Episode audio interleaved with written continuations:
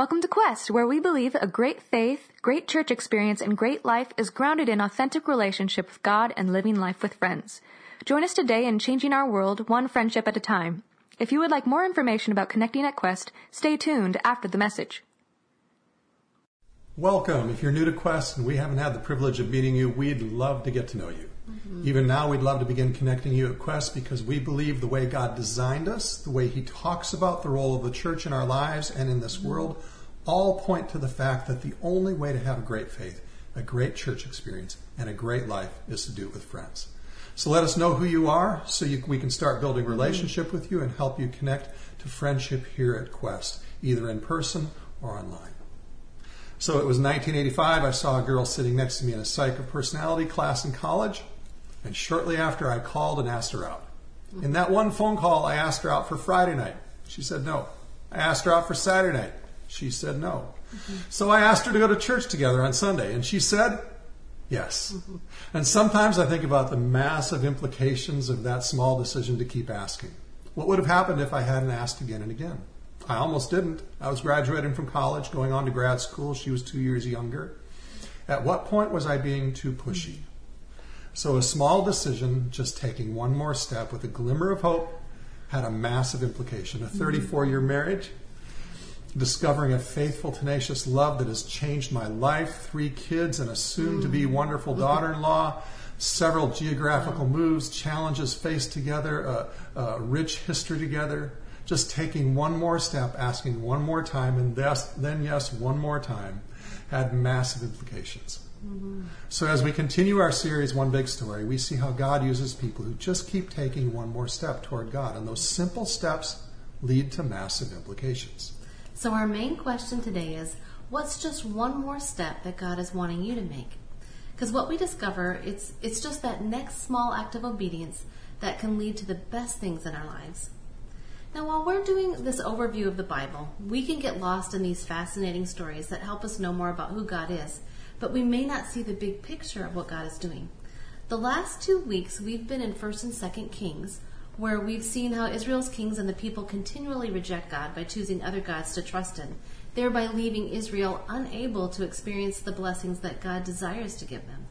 So, despite the title, these books don't highlight the various kings as much as two non royal figures who dominate the narrative Elijah, who we focused on last week, and Elisha, who we'll talk about today. These prophets stand firmly displaying the power and love of God against the backdrop of the continual unfaithfulness of the kings and the people. So last week we focused on Elijah, whose name means the Lord is God. Now Elijah's life displayed this truth in many power encounters, especially his boldness in declaring the one true God in one of the greatest showdowns in history at the altars of Baal versus God. Now Elijah trains up his successor, Elisha, whose name means God saves. Elisha's ministry reflects this heart of compassion and the saving power of God. And we'll see this by focusing on three of the main stories in Elisha's life. But first, let's look at how God transferred the anointing of Elijah onto Elisha. Mm-hmm. Elisha's calling is found in 1 Kings 19. It says, So he, Elijah, departed from there and found Elisha, the son of Shaphat, who was plying with twelve yoke of oxen in front of him, and he was the twelfth. Elijah passed by him and cast his cloak upon him. And he left the oxen and ran after Elijah and said, Let me kiss my father and my mother, and then I will follow you. And he said to him, Go back again, for what have I done to you? And he returned from following him and took the yoke of oxen and sacrificed them and boiled their flesh with the yokes of the oxen and gave it to the people, and they ate. And then he arose and went after Elijah and assisted him. So, what do we know about Elisha? Well, this is a time of drought and famine, yet Elisha and others are plowing a field with 24 oxen, which shows Elisha's family had immense wealth. Mm-hmm. Elijah calls Elisha to be a prophet, asking him to leave a life of comfort and power into a life of potential poverty and danger. Elisha makes a decision to go in that split second moment to forego his current life, and he follows Elijah willingly and joyfully. Now we see the character of Elisha and how he leaves. He sacrifices a pair of oxen and feeds it to the people before following Elijah. As poverty was widespread, this was an extraordinarily generous act. And Elisha's calling reminds us that every one of us has a calling of God. And that calling includes two parts God calls each person to do something to make a difference in this world in some way that's unique to each person. And second, we are called to become someone. Now, both of these parts work hand in hand. Now, Elisha had some specific things God called him to do, yet his becoming was essential in being able to do those things well. So, and here's the truth like, if we are unclear of what specific things that God has called us to do, we can always focus on the becoming part. We are all called to become a person of love, of justice, wisdom, self control, humility. I mean, all of the fruits of the Spirit of God. So, God calls each of us out of our flaws into something more. So if you aren't sure what God wants you to do, just take the next step to becoming the person God wants you to become in whatever situation you are in, and you are going to walk smack dab into the middle of the calling God has on your life and all the fulfillment that that brings. I mean, I know this stay at home season has definitely allowed me to the opportunity to work on some becoming, uh, having becoming less anxious and trying to live more in peace. You know, I'm not sure how I've grown in walking out some more of the fruit of the spirit, but I'm definitely more aware like how anxiety has worn down my soul through some fear and some anger. What would you say? I've had the same time to reflect and face some things that I deal and how I deal with stress and anxiety and that aren't aren't healthy and hopefully work on some of that, living pursuing at least living with more peace and contentment. And Elisha's focused on becoming mm-hmm. by being an apprentice to Elijah for 18 years. When Elijah was preparing to leave, Elisha asks for a double portion of the Spirit. Now, this could sound a bit arrogant, like, I want to be twice as good as you, but in his culture, asking for a double portion was what the oldest child would typically receive in an inheritance, which meant he was taking over the estate, standing in his father's shoes. So Elisha was actually asking for the grace to be like his mentor in carrying the responsibility of this calling. Elisha tells him, You'll get it if only if you stick with me. So Elisha sticks like glue to Elijah as they together take an intentional journey to some key places. Now, this journey reminds me of our son Derek on the day that he proposed.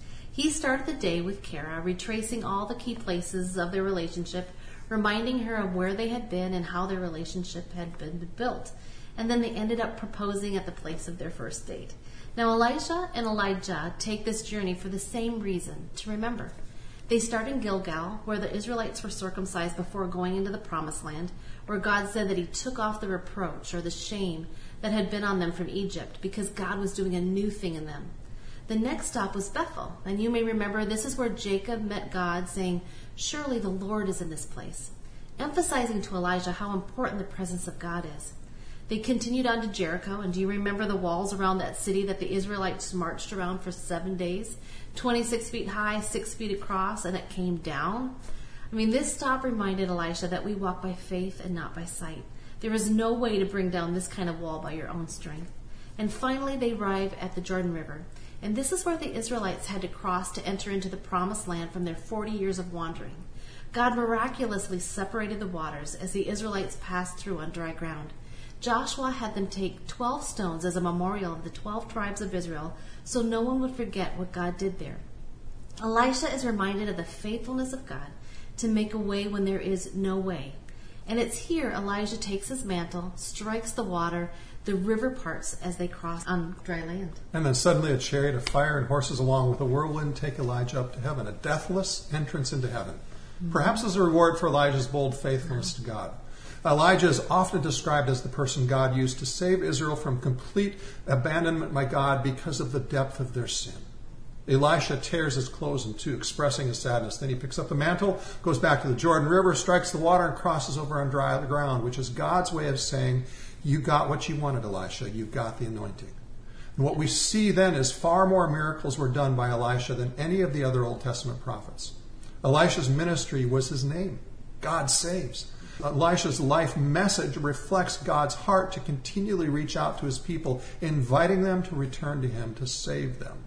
By comparison, Elijah's miracles are directly against the evil prevalent in the land. Remember the showdown of the prophets of the Baal of altar of Baals and, and clearly seeing who the one true God is. But Elisha's miracles focus more on healing and restoration. Elisha's life is this continual testimony reflecting how God is so ready to respond mm-hmm. to those who are distressed and call upon him with a believing heart. See, in the Old Testament prophets, especially Elijah and Elisha, we see miracle after miracle. God is consistently trying to show who he is. He's always been a miracle working God, and it continues throughout the New Testament and into today. Both the kings and the people reflect faithlessness in God. Therefore, Elisha focuses his ministry on unlikely, marginalized foreigners who choose to trust God. And we're going to focus on three stories the widow, the Shunammite woman, and Naaman. First, the widow. Now she's lost her husband, her money, and now she's in danger of losing her children to be taken as slaves. And she reaches out to Elisha because she's absolutely desperate. Elisha asks, What shall I do for you? Tell me, what have you in the house? And she said, Well, your servant has nothing in the house except a jar of oil. So Elisha tells her, Go to your neighbors, get a bunch of jars from them, bring them to your house, and then pour out the little bit of oil that you do have into these other jars. He's asking her to take the only thing that she has left and to give it back to God. She does, and she keeps pouring. Her sons keep bringing her jars, filling them up one after another. I mean, can you imagine what they were thinking and feeling as they saw God's miraculous provision? Like maybe the boys, like, Mom, we should have gotten you a whole lot more jars. The text says that when all the jars were full, the widow came trembling to Elisha. She let him know that her jar of oil became many jars of oil. And Elisha tells her, Go sell the oil and pay your debts, and you and your sons can live on the rest. Sweet words. Your debt is paid, your future is free. Yeah. Last week we saw another widow give out of her need by giving the last of her food to Elijah. You will see this regularly in the Bible. God asks us to give out of our need and then he blesses us. Now, these examples don't tell us to give out, out of our need as a way of manipulating God. Give and so you so that you get. Mm. We're not forcing God to do something, but we are showing our trust in him by giving out of our need when and in the way he asks. Sometimes we offer God the very thing we're desperate for. So the widow made a simple act, trusting in God. She wasn't telling God how he was to answer. She wasn't telling, trying to manipulate him at all. I mean, these stories were, are great reminders for us. it reminds me of like in the beginning of our marriage when we had some needs and we weren't trying to, to manipulate, but build trust in God. Yeah, remember mm-hmm. our remember our second year of marriage, mm-hmm. making nineteen thousand dollars a year, both mm-hmm. of us working on our master's degrees. Six weeks till school, and I was just over two thousand dollars short of being able to make the payment. As we prayed, God prompted us both that we were to give $800 beyond our tithe as a gift to a missionary. We were nervous, but we risked. And in the next six weeks, I made $2,500 more than normal in my job due to unexpected, unusual overtime. And I paid cash for school and had a little left over. Now, I remember that. And I also remember a 50 pound bag of rice that we ate on forever. Um, but the need could be other than financial, it could be health or relational. I was talking to my mom this week, and she shared how she was needing to just take one step. Those were her literal words. And I'm like, Mom, I haven't told you this, but that's the main point of our message this week. And she reminded me that, you know, especially after my dad died, that's how she lived. And she said she needed that reminder again this week. These are her words. She says, You don't stop hurting, you just take one step and then another. You don't stop being scared. You just take one step and then another and you don't stop loving. You just take one step and then another. I just love her. Like, wow. Choosing to take that next step. It reminds me of like how we put a sail on a boat. And that's all we're responsible for. We just take that risk. We put up a sail and then we make room for God to move. And we don't know how that he may win, weigh in. We don't control that. We just take one more step toward God and it can have massive implications. Yeah. The second story from Elisha's life, the Shunammite woman found in 2 Kings 4. It says, One day Elisha went on to Shunem where a wealthy woman lived who urged him to eat some food. So whenever he passed that way, he would turn in there to eat food. And she said to her husband, Behold, now I know this is a holy man of God who is continually passing our way. Let us make a room on the roof with walls and put there for him a bed, a table, a chair, and a lamp, so that whenever he comes to us, he can go in there. She treated Elisha and his servant really well. And I can imagine them talking. This woman has been so good to us. What can we do for her? We know she's really well off, but she has no son. And in those days, sons were everything. They took care of you in your old age, kept your family line going. A life with no son was thought of in that day as incomplete. And this woman has none. And yet she, she doesn't complain about it. And so, despite her not asking for it, Elisha tells her, This time next year, God will give you a son. So she says, Don't tease me, don't lie to me, because this is a sensitive topic. I mean, it seemed like um, having a child was a dream that she'd given up on. Elijah says, I'm not. And in a year, she has a baby by her very old husband. And then years later, this same son dies. So the mother travels directly to Elisha. He sees her coming and he tells his servant Gehazi, Run at once to meet her and say to her, Is all well with you? And she answered, All is well. And when she came to the mountain to the man of God, and she caught hold of his feet, and Gehazi came to push her away. But the man of God said, Leave her alone, for she is in bitter distress, and the Lord has hidden it from me and has not told me. And she responds in verse 28 Did I ask my Lord for a son? Did I not say, Do not deceive me? Elisha then tells his servant to go and lay a staff on the boy, yet the child remains lifeless. The mother tenaciously insists Elisha come with her, and after he arrives, Elisha says, went in and shut the door behind the two of them, just the dead boy and Elisha in the room, and prayed to the Lord. And then he went up and lay on the child, putting his mouth on his mouth, his eyes on his eyes, his hands on his hands. And as he stretched himself upon him, the flesh of the child became warm. And then he got back up again and walked once back and forth in the house, and went up and stretched himself upon him. And the child sneezed seven times, and the child opened his eyes. Verse 38 He, Elisha, said, Pick up your son.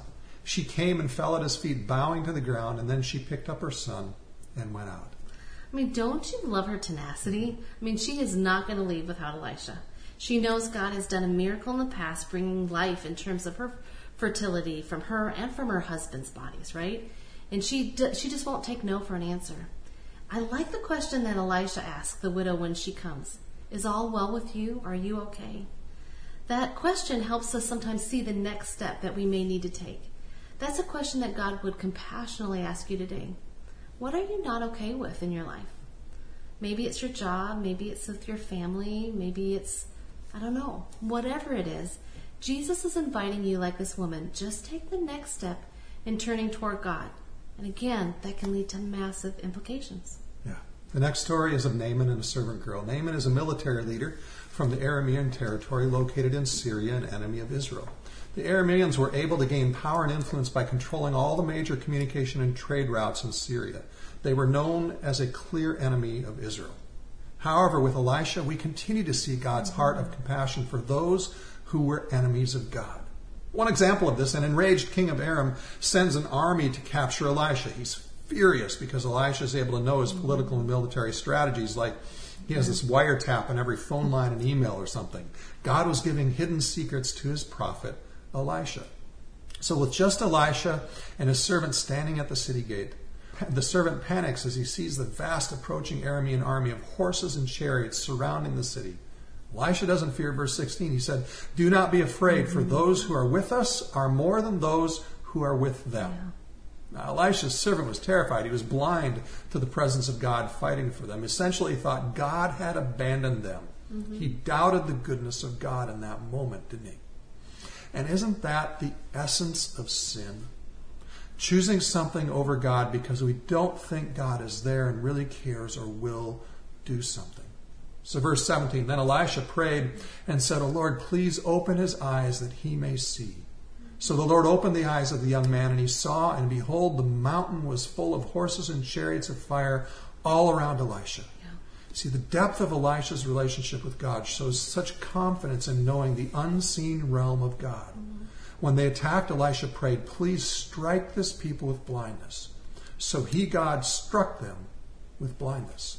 Verse 18 Elisha then guides the blind army 10 miles to Samaria, the capital of Israel, and delivers them into the hands of the king of Israel, at which time God restores their sight. I'd love to see that. Elisha commands the king of Israel to not kill the army Instead, he's to feed the soldiers and send them away. See, Elisha's neutrality successfully deters military conflict between the two nations. And I love this next line. The Syrians did not come again on raids into the land of Israel. So back to Naaman, you know, um, a respected and powerful captain in the army of the king of Syria, who had achieved great military success because by him the Lord had given victory to Syria. Now, Naaman also had leprosy. This was the most feared disease in the world um, at that time. It began with a white patch of skin, um, like a rash, and that would break out and then spread all over your body. In time, your nerve endings deaden, bodily extremities would fall off, boils would break out all over your body, leaving gaping wounds of raw flesh. Essentially, you turned into the walking dead. I mean, in those days, there was no cure. There was a 100% death rate. And if you had it, you were literally put outside of the city because they believed it was highly contagious. Now, if you had leprosy, you had to shout unclean if someone came near. Leprosy was a sentence of banishment and death. The text goes on. Now, the Syrians, on one of their raids, this was before they had that blind encounter with Elisha, they had carried off a little girl from the land of Israel, and she worked in the service of Naaman's wife. Now, this story is one of my favorites because when I was about four, someone gave me a record of this story. And I'd listen over and over about this little girl who was all alone but stood up for God. I mean, she was a victim of Naaman's armies. Imagine the horror that she had gone through. I mean, she was taken from her family, who at best were also taken captive and sold somewhere else, or at worst, they had been killed. Yet she seems to have remarkably forgiven Naaman. And instead of saying, well, after all he do- he's done, Naaman deserves leprosy, God's just given him what he deserves. No, in verse 3, she said to her mistress, Would that my Lord were with the prophet who is in Samaria, he would cure him of his leprosy. This little servant girl, captured by Aramean raiders from her family, forced to serve in Naaman's household, demonstrates such a faith in God.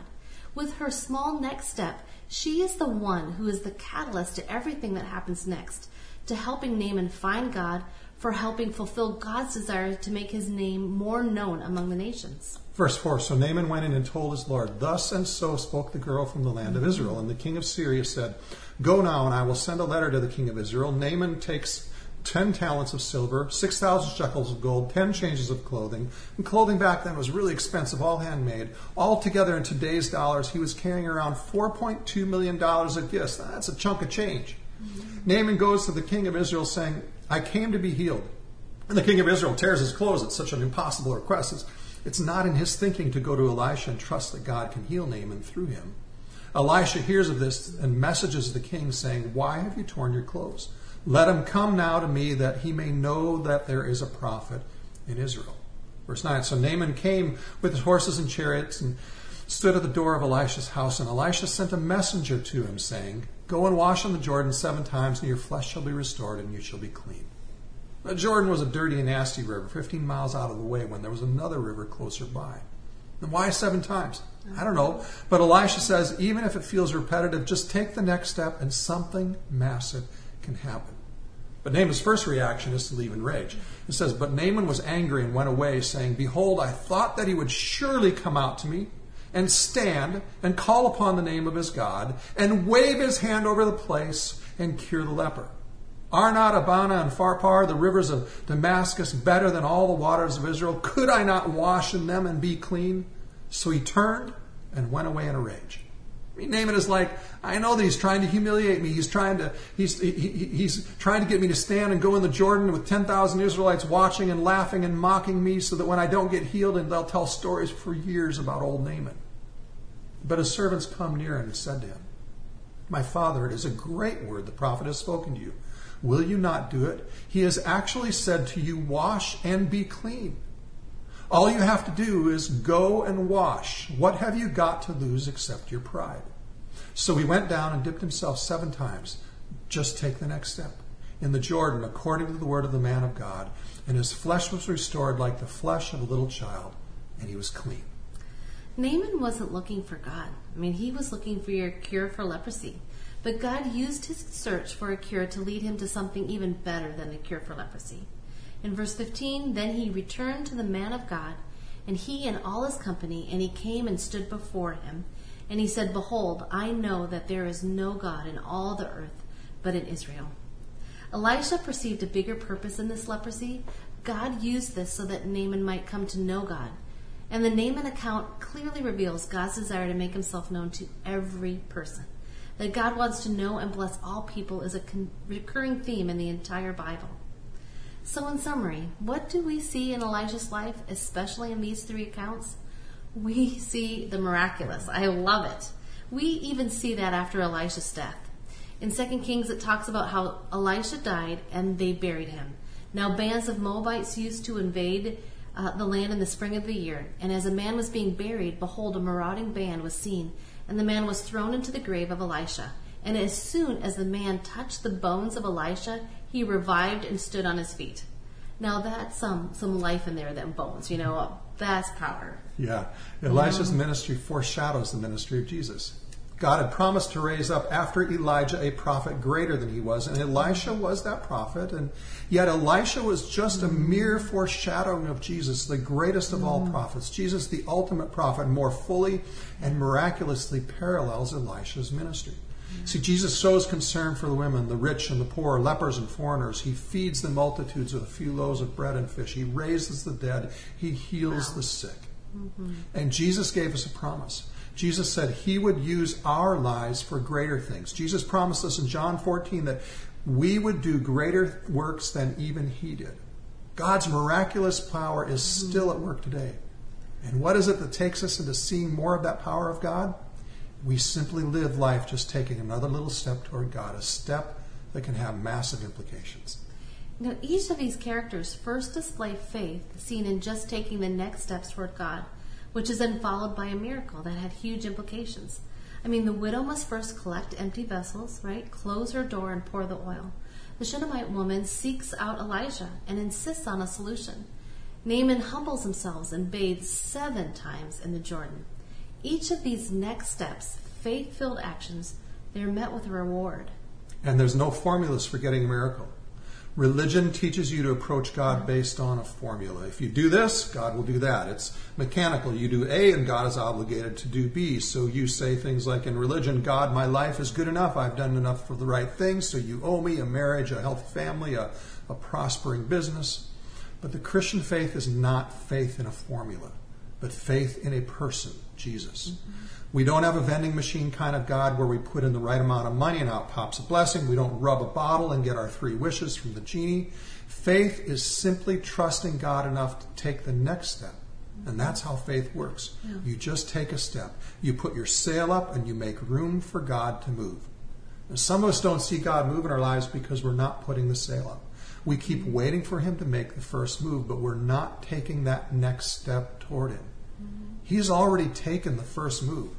So how, so how can we respond to this message today? Well, if you don't know God and are wanting to know Him more, just take another simple step. Talk to God. Let Him know your desire to follow Him. Ask for and receive His forgiveness for your sin and your failures. And invite Him to be the master, the leader of your life, and to fill you with His Holy Spirit. It's not a magic formula. You are simply putting yourself in right relationship with God. So if God asked you right now, what are you not okay with in your life today? What would you say? Take a moment to ask the Holy Spirit to reveal to you what the next step that is in that area of need. What is the Holy Spirit saying to you? So remember, the miraculous doesn't have to be so overwhelming, you know? Our job is just to take the one more step. We simply put up the sail and we make room for God to move. Would you join me in prayer? Yeah, let's pray. Lord, help me, help us to simply take that next step, and then the one after that, and the one after that towards you. Lord, putting our trust in you, moving towards you, t- taking risks to pray and speak and act as we see your spirit and your love inviting us to. And Lord, would you help us to trust you so that you'll do your miraculous works through us, that the world around us, meaning our family, our children, our grandchildren, our neighbors, our co-workers, our, our, our, our nation would know that you, Jesus, are God, and that you love them more than they could ever even imagine. And Lord, would you, through our lives and the simple steps we take, miraculously transform our families, mm-hmm. our community, our city, our state, our nation, and our world. In Jesus' name, amen. Now, would you join in worship as Maddie leads us in a song? We hope you encountered the love of Jesus in this message. If you'd like to be a part of the ministry God is doing through Quest, whether in person or online, go to questvineyard.org for more information. If you want to worship God by supporting Quest financially, go to questvineyard.org/give. May God bless you this week as you partner with God to change the world one friendship at a time.